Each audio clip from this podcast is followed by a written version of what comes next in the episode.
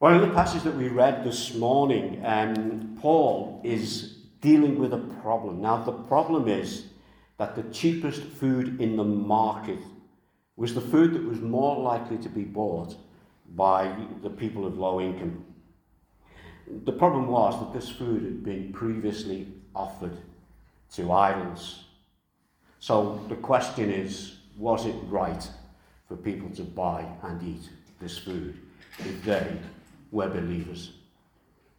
Now, this is a passage that we could look at in a lot more detail at another time. But this morning, I want us to think about some of the important reminders that Paul will bring to us in this passage.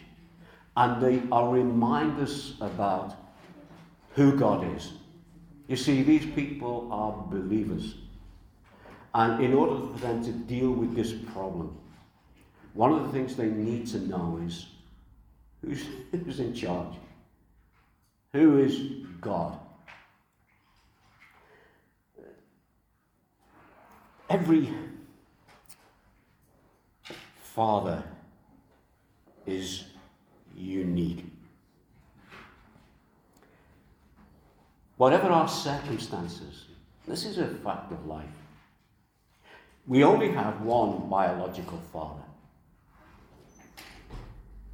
Today is Father's Day. And this is something that we all here have in common. That we all have or have had one biological father. In the same way, there is only one God the Father. In Hebrews 12, verse 9, moreover, we have all had human fathers who are who discipline us and we respect them for it. How much more should we submit to the Father of spirits and live? You see, in this little verse here, we're encouraged to respect our earthly fathers. But the sad thing is that we can't always do that. Respect doesn't come just because somebody has the title of being a father. Respect only comes when they act as a father should act. It's important that we know who God, our Father, is.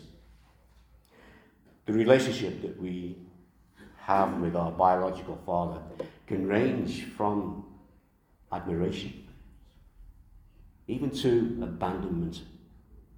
And the mere mention of the word father might bring disturbing thoughts to many people today because of the world that we live in, because of who we are. You know, I never uh, really knew my biological father. He died when I was young, so I never actually knew him.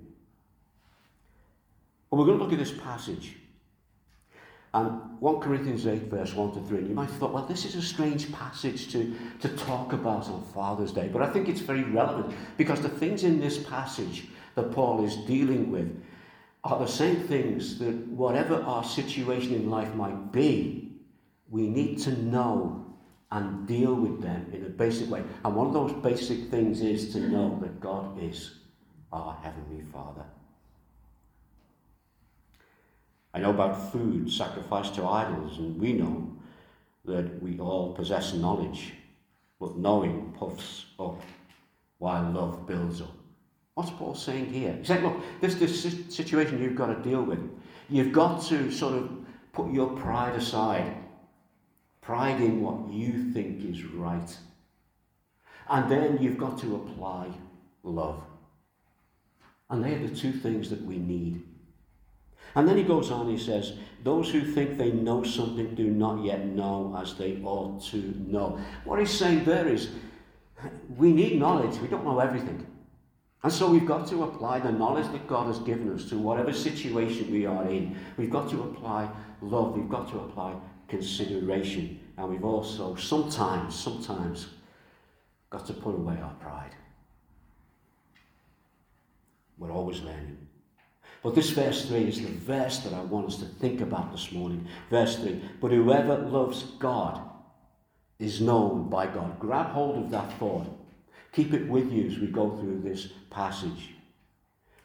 But whoever loves God, okay, that person is known by God. What have you got there? One word.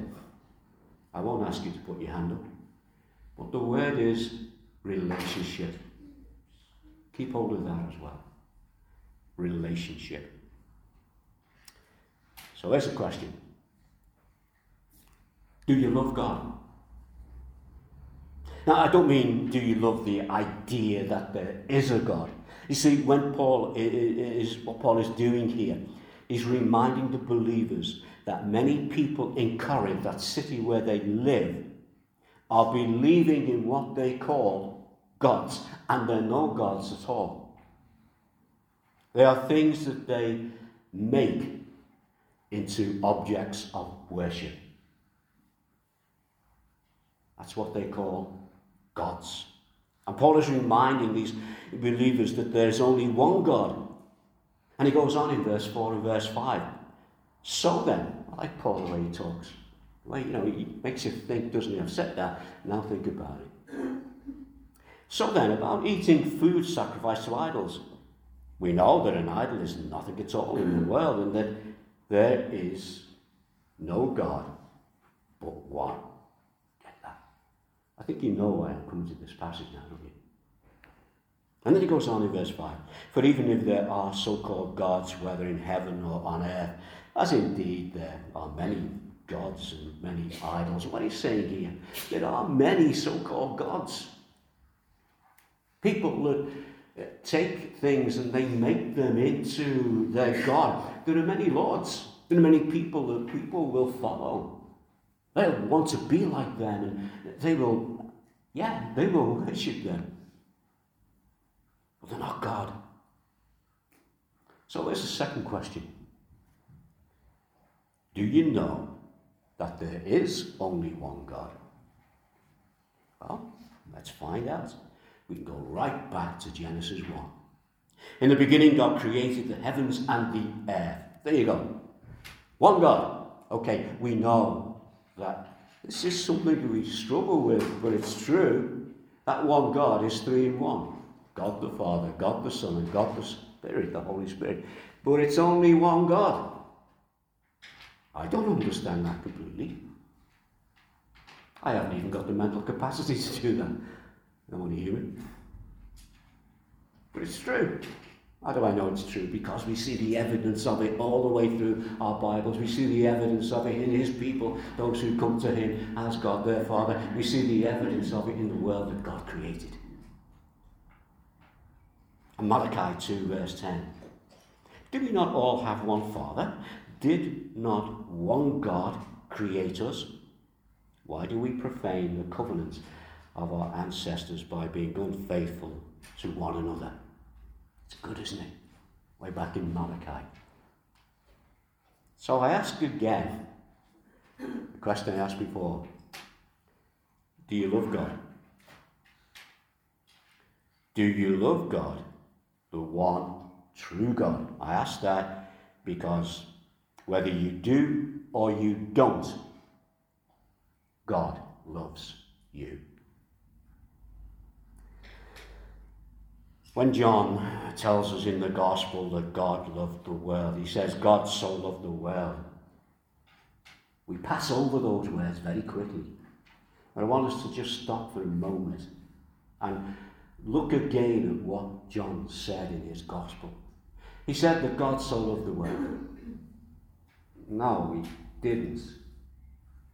He said that God so loved the world Get that? This is an expression of the amount of children with the dad. I love you till to the moon and back. Does it mean? We don't know what to say. I love you like I'm going to say something. And, and here, John hasn't really got the words to say it, so he just says so much. How much do you love me? To the moon and back. No, how much do you love me? I love you so much. Get that? You really get that? He's telling us in those few words something that is almost possible to say.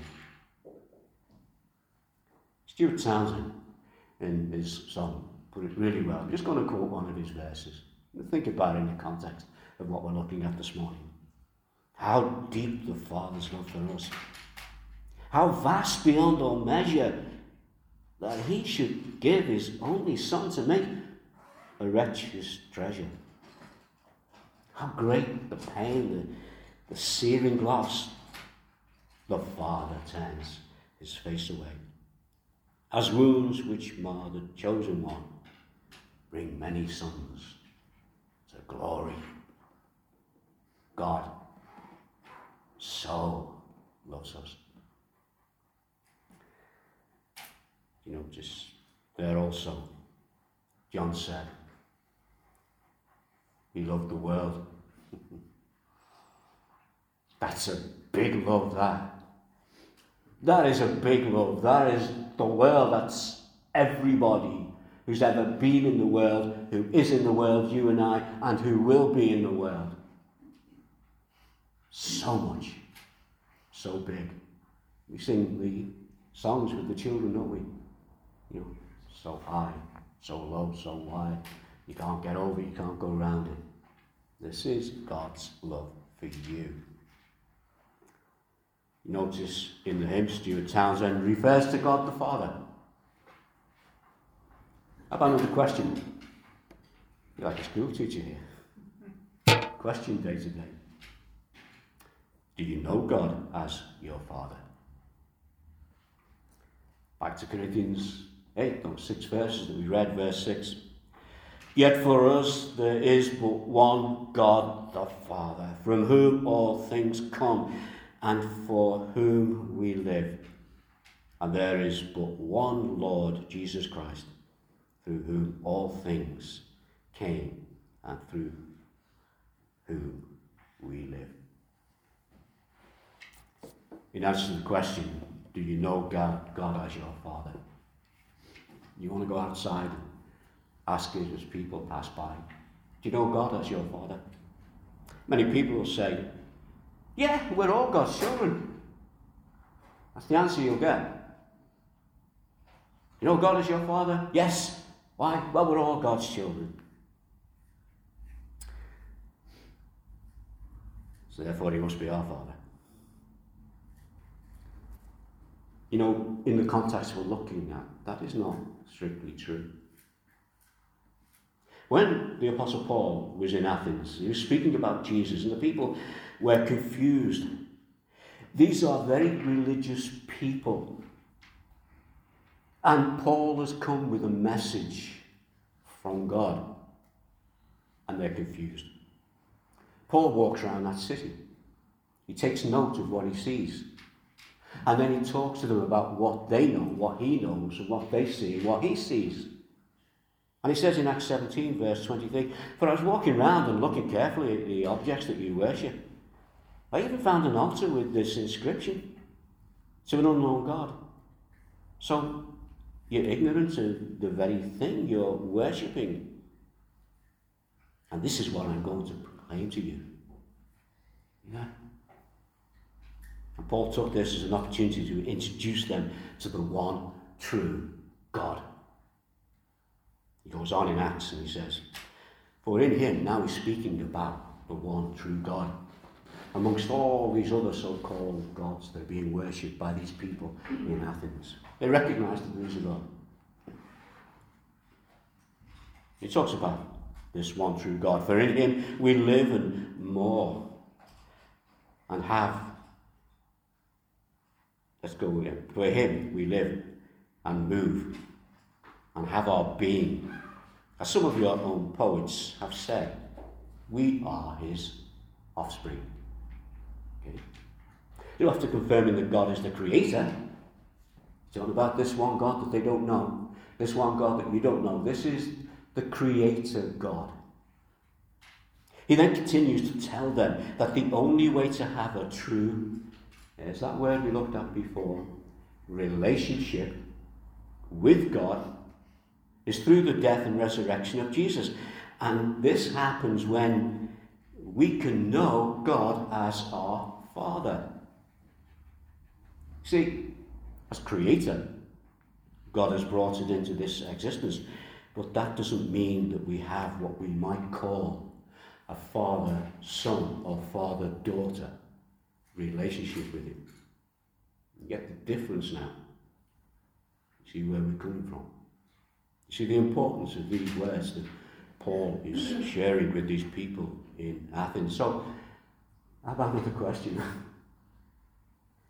Do you know how God can become your father? Or do you know how God has become your father?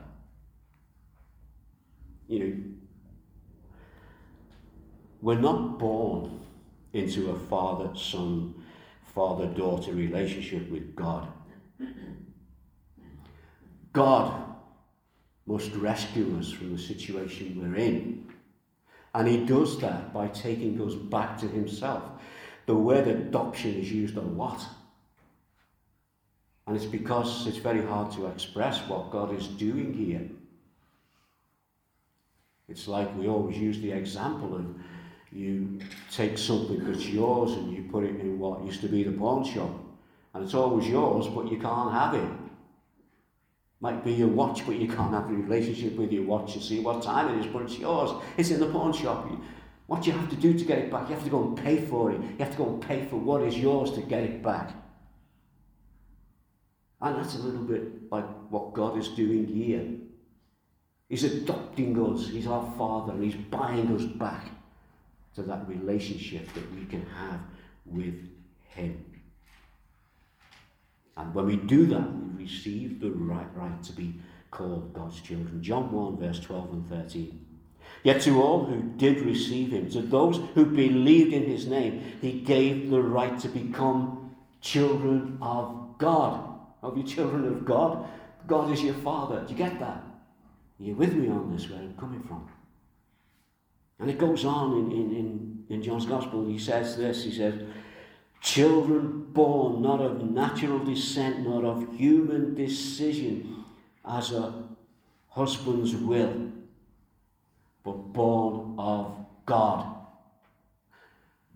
I said earlier, my dad died. My biological father died when I was young. I never really knew him. But I did have a man who became my father, who I called dad. That's when my mum remarried. And so, this, my dad called Richard, had died, my biological dad. But this other man, Billy, became my father.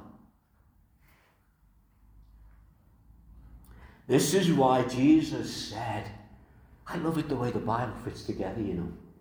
As some people say when you're preaching, you shouldn't jump about from verse to verse, passage to passage, but sometimes we should because it's all part of the same picture. This is why Jesus said to, you know who I'm going to say now, don't you? This is why Jesus said to Nicodemus, you must be born again. Have you got that? All of what we've been looking at, this explains why Jesus said to Nicodemus, you must be born again.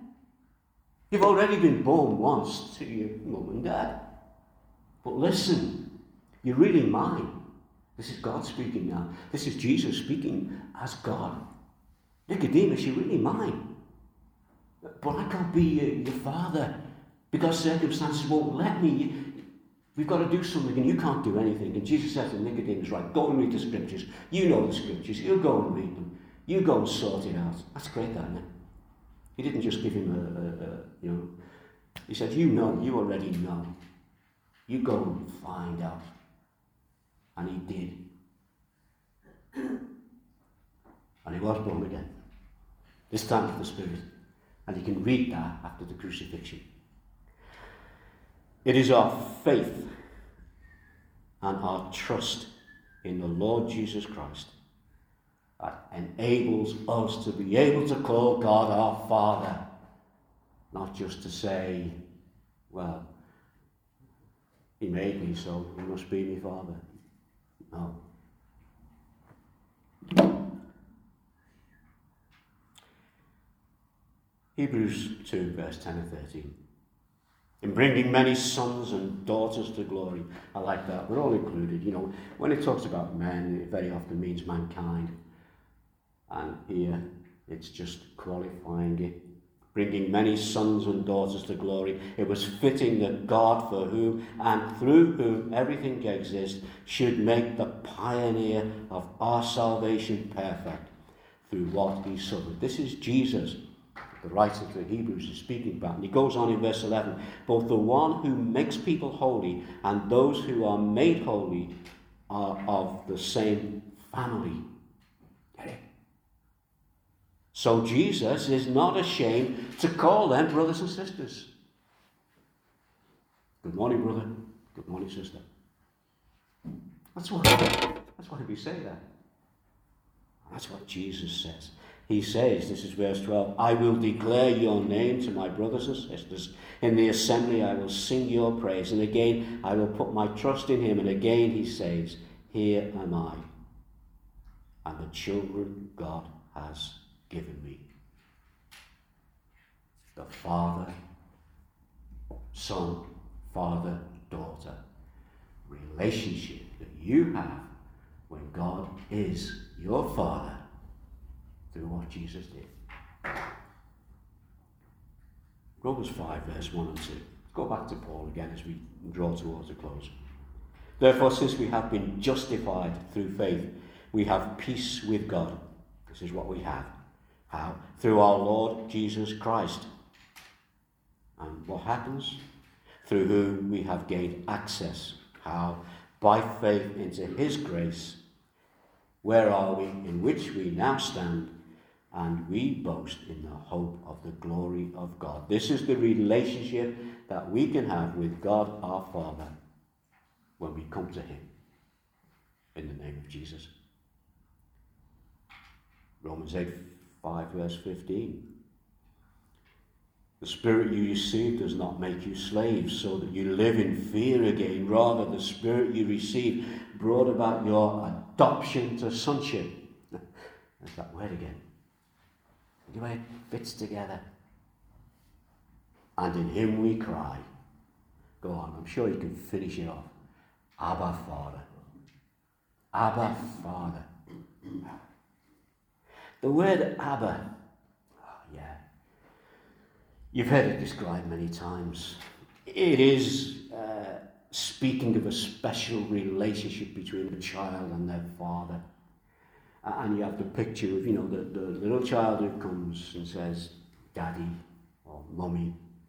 You know, that, that word, which is a word that says, I really trust you, I really need you, and we have that special relationship that no one else can have. You've all, you know, I'm sure, experienced something like that. That special relationship that no one else can have. On a human level, it would be like using the word daddy, papa. But you know, it's far more important than that. Of you noticed it. That relationship that we have as a believer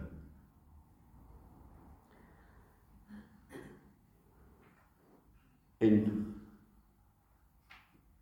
the greatest time of need of the one who was the Son of God in the Garden of Gethsemane.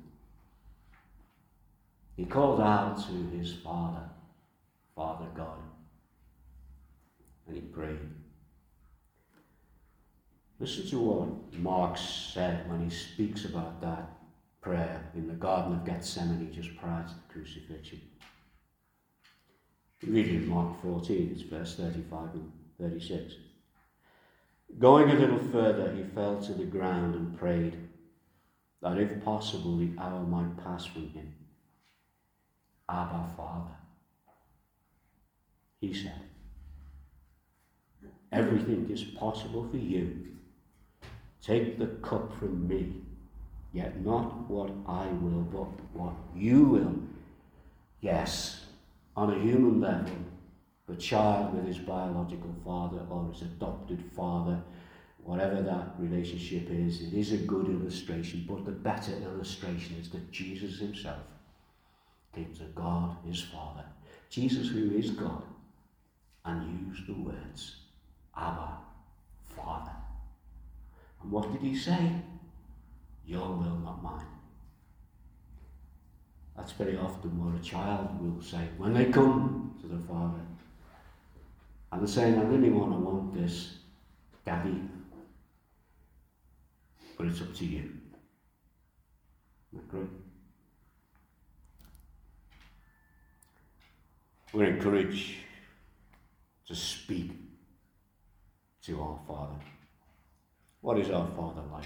Well, just as we draw to a close, so many passages I could turn to here. Uh, I, I've taken Psalm 68, verse 4 and 6. Listen to this. Sing to God. Sing in praise of his name. Extol him who rides on the clouds. Rejoice before him. His name is the Lord, a father to the fatherless, a defender to the widows. This is God in his holy dwelling. God sends the lonely, sets the lonely in families. He leads out the prisoner with singing. But the, the rebellious live in a sun scorched land. Excuse me, great words of praise there, but a little word of warning as well. Isaiah 64, 8 and 9. Yet you, Lord, are our Father. We are the clay, you are the potter. We are all the work of your hand. Do not be angry beyond measure, Lord. Do not remember our sins forever. Oh, look upon us, we pray, for we are all your people. These are those who are God's people, who have God as their Father because of what Jesus did. And in that new life, we are clay in the potter's hands, and he will mold us, you and I. I'm going to finish really with uh, the words of Matthew 6, verse 9. And I'm just going to say these, but maybe you could pray them, because this is the pattern that we should pray. It's known as the Lord's Prayer, it's really the disciples' prayer. This is what Jesus said Pray in this manner. And he starts off with, Our Father. And then we're reminded of who he is. Who art in heaven, hallowed be thy name. Reminded of his will, thy kingdom come, thy will be done on earth as it is in heaven. Reminded of his provision, give us this day our daily bread. Reminded of his grace and forgive us our trespasses. Reminds us of how we should live as we forgive those who trespass against us and lead us not into temptation but deliver us from evil. For thine is the kingdom, the power, and the glory, and be it forever and ever. Amen. Just before I close, a little word of warning. If you do not trust Jesus as your Saviour, our relationship with God is merely that of creature to creator and we will stand before him, not as our Father, as the Father, the one and only Father, who will also be the judge for our sinful nature. Just pray, our Father, we just come before you now in these few closing moments and ask your blessing upon us that we will think about the words we've heard and we will recognize they're your words. And our Father, we pray that you will just maybe challenge us if we need challenging encourage us because we all need to be encouraged. And our Father, help us to rejoice in the fact that you are our Father who is God. We come in the name of Jesus.